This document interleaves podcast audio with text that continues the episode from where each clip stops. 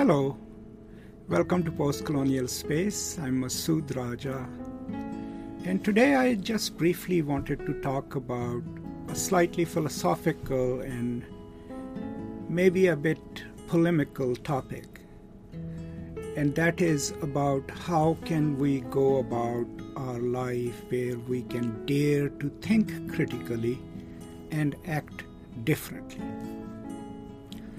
And because of my experience in so many different varied classes, my reading, my own research work, this question of daring to think differently and act differently has become deeply prominent in my teaching, but also in my praxis.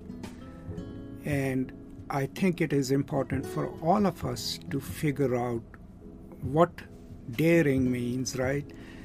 And how do we think differently in a more complex way? And how do we act differently in a more complex way right? And in order to do that in order to train ourselves to do that we have to first you know ask ourselves different from what right? And daring under what circumstances and how.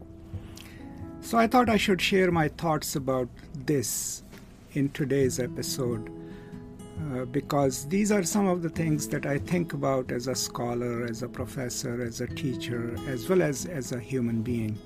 And maybe uh, these thoughts can prompt you to think on your own in so many different ways, but also to share your ideas with me and make me wiser, right? And uh, teach me something new. So let's start from what do I mean by daring, right?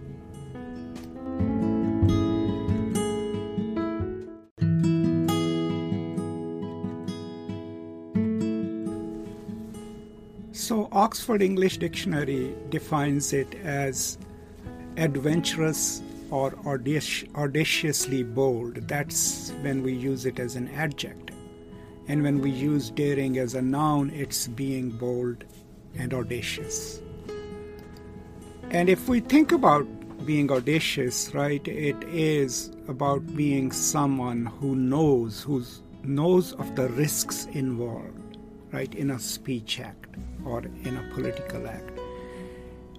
And who also knows that it might harm him or her if they said something or did something, but feel the urge to say it or do it and they also understand that it would imperil them if they spoke against a policy or against an idea, but they go ahead and do that. That, to me, is an act of daring, right? Because knowing that you could be harmed if you made a statement or if you took a stand, but doing it anyway absolutely will be an act of daring. So, what that implies is that behind every act of daring has to be an intention, right? It cannot just be an inadvertent action, right? There has to be an intention, there has to be an understanding of what is right and what is wrong, and what you're standing with and why, right? So if we are going to be daring, the problem is we all always idealize it as an individual act, right? But in the contemporary society, no matter where you live, the individual, even though we are forced to be individualistic, is the weakest link of the web that is humanity, right? To be daring is great, right? But to do that in solidarity with others is what will make it something transformative, right? And and to build those solidarities then is to go and reach out to people and find out, you know, which cause do you want to fight for? So, in my mind, then, being daring also then involves not just being adventurous, but in aligning yourself with the cause of the people, of course, against the dominant groups, against the dominant power. Or if you're a leader right, or a politician to take a stance on something that might be very, uh, what you call it, not popular, or which goes against the norm, right? If you're a scholar, an act of daring to me would be daring to say something that no one is saying, right? Or daring to challenge the norm, or daring to think beyond the binaristic structure in which we are expected to work. So, if, if I were to take an example from my own life, a few years ago, you know, I'm from Pakistan and I grew up with all the ramifications of having a nationalistic identity grounded within my region, but also in my national history and consciousness. I was at a public talk in Pakistan and I realized that I could not constrain my thoughts into that nationalistic model. There was some question about India.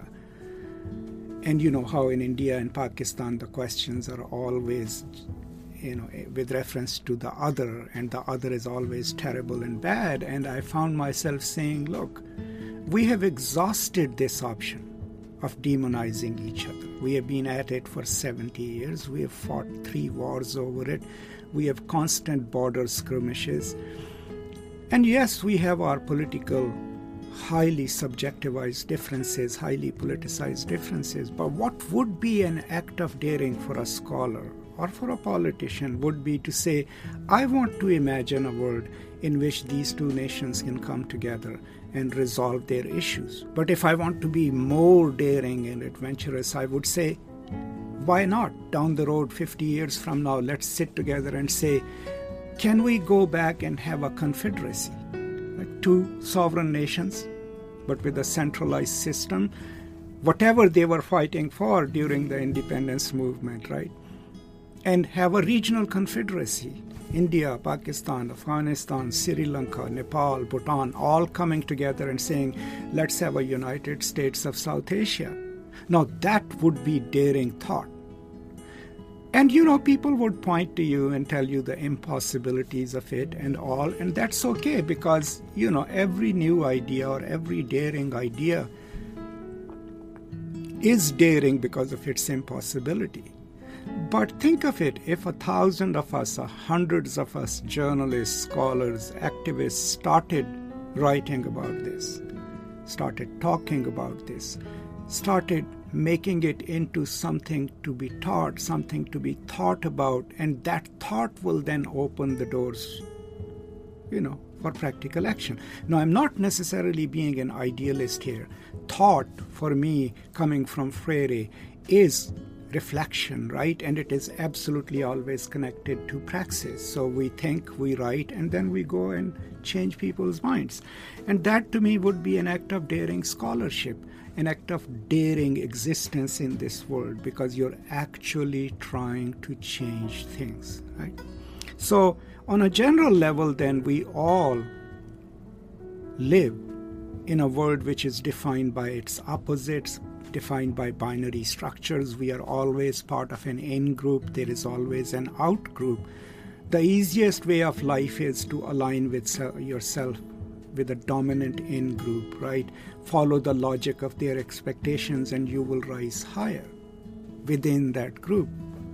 A daring act would be to try to transform the group, its structure, from within, but also to sometimes stand up and say, okay, I have grown up with you, these are my primordial ties, but I am going to go and stand with that group over there because they are being oppressed. And I think as a human being, it's my responsibility to stand side by side with them. So that kind of a daring act would then transform you as a person, but also will connect you to a larger change in solidarity with other human beings. So these are, of course, you know, great acts that we imagine. So, another thing that we keep in mind is when we think of daring, we also think of these colossal things that we can do. But as humans, as individuals, mostly isolated from others, right? I think the most important and the most daring act that we can perform is to think ourselves differently, right? To always dare to ask myself, what are my assumptions about this thing, about faith, about politics, about other people? And to put those, you know, under strict questioning. Because that act of daring actually even though it sounds small is actually one of the most perilous acts can you can do because the edifice of yourself may look strong but it's fragile it's built on assumptions that can be tweaked that can be challenged and if you put them to test yourself right then the danger is that you are shattering that whole structure of self but what will come out of it if you restructure it, if you broaden it and change it, would be a self that is larger, that is more magnanimous, right? That can have compassion, that can deal with others as equals, right? Think of it if you have a religious ideology and believe your religion is perfect and knows everything, and then that allows you to judge others and think they are doomed or they are going to hell, right?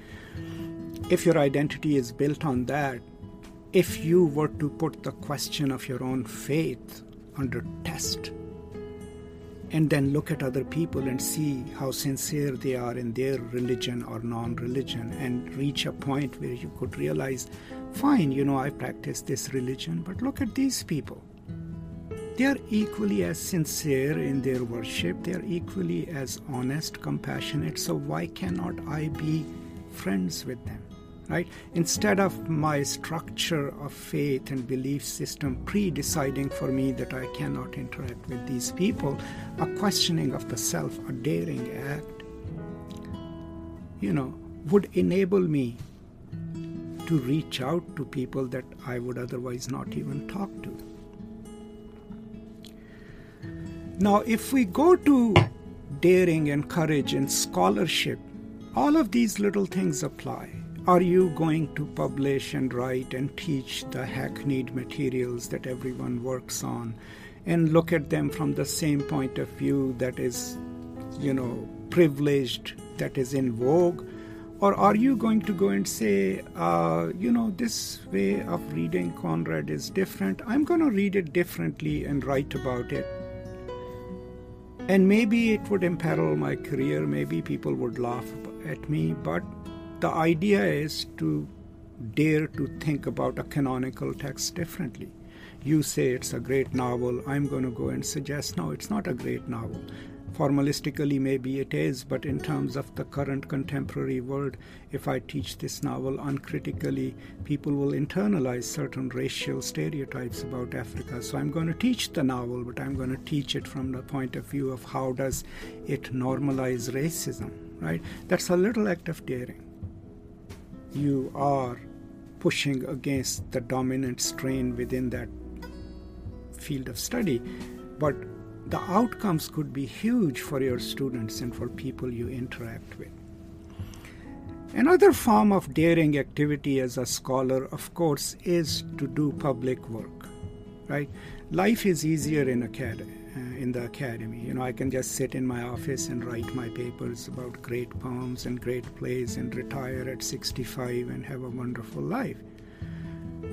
But as an academic, as a professor, as a teacher, if I commit myself to the world outside, to the causes of my students, to the minority causes in your own culture, wherever you live, to the causes of women, then your scholarship would be geared towards writing about those issues. But when the time comes when your students, when women in your culture or other people, uh, racial, racial minorities, ethnic minorities, you know, caste minorities, when they are fighting for their rights outside the teaching machine, right, you will then dare to stand in solidarity with them. Now, that act of daring, that act of activism, would truly be then an act of revolution because you have reflection and praxis coming together to perform some real acts in life.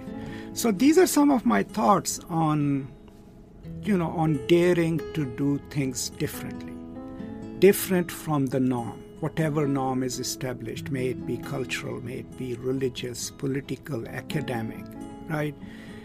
So the first step would be to know what the norm is and what's your place in it, right? And the second step would be, yeah, if I maintain that space in it, I could excel, I could rise higher, but what if I align myself with the cause of those who are being unjustly isolated, sidelined because of the very system in which I'm thriving, right? That thinking would then let you move outwards with compassion and care in solidarity with people who may not be part of your group at the cost of maybe your own rise within the logic of the career that you have chosen. And that to me would be, you know, a daring act as a scholar or as a human being, as an individual. It may not bring you many material benefits, but at the end of the day, after you've lived all your life and are looking back at it, you will be able to tell yourself, you know, I momentarily or throughout my life, once or twice, did something that wasn't just for me, did something for a cause greater than myself, in solidarity with those who were being oppressed, right? Who were being isolated, and who welcomed me so that I could stand with them in solidarity and try to change things. Trust me, that would matter to you in the end. That's all for these scattered thoughts. I hope you find some value in these. Um, as always, I'll be happy to address any questions, anything that you would like to add to this conversation. Um, just send me your comments and I would try to address them. I am so very grateful that you take the time to listen to me and hear me speak about these things. I will now come back with something new in the future. Until then, take care, be safe, and as always, Peace and love.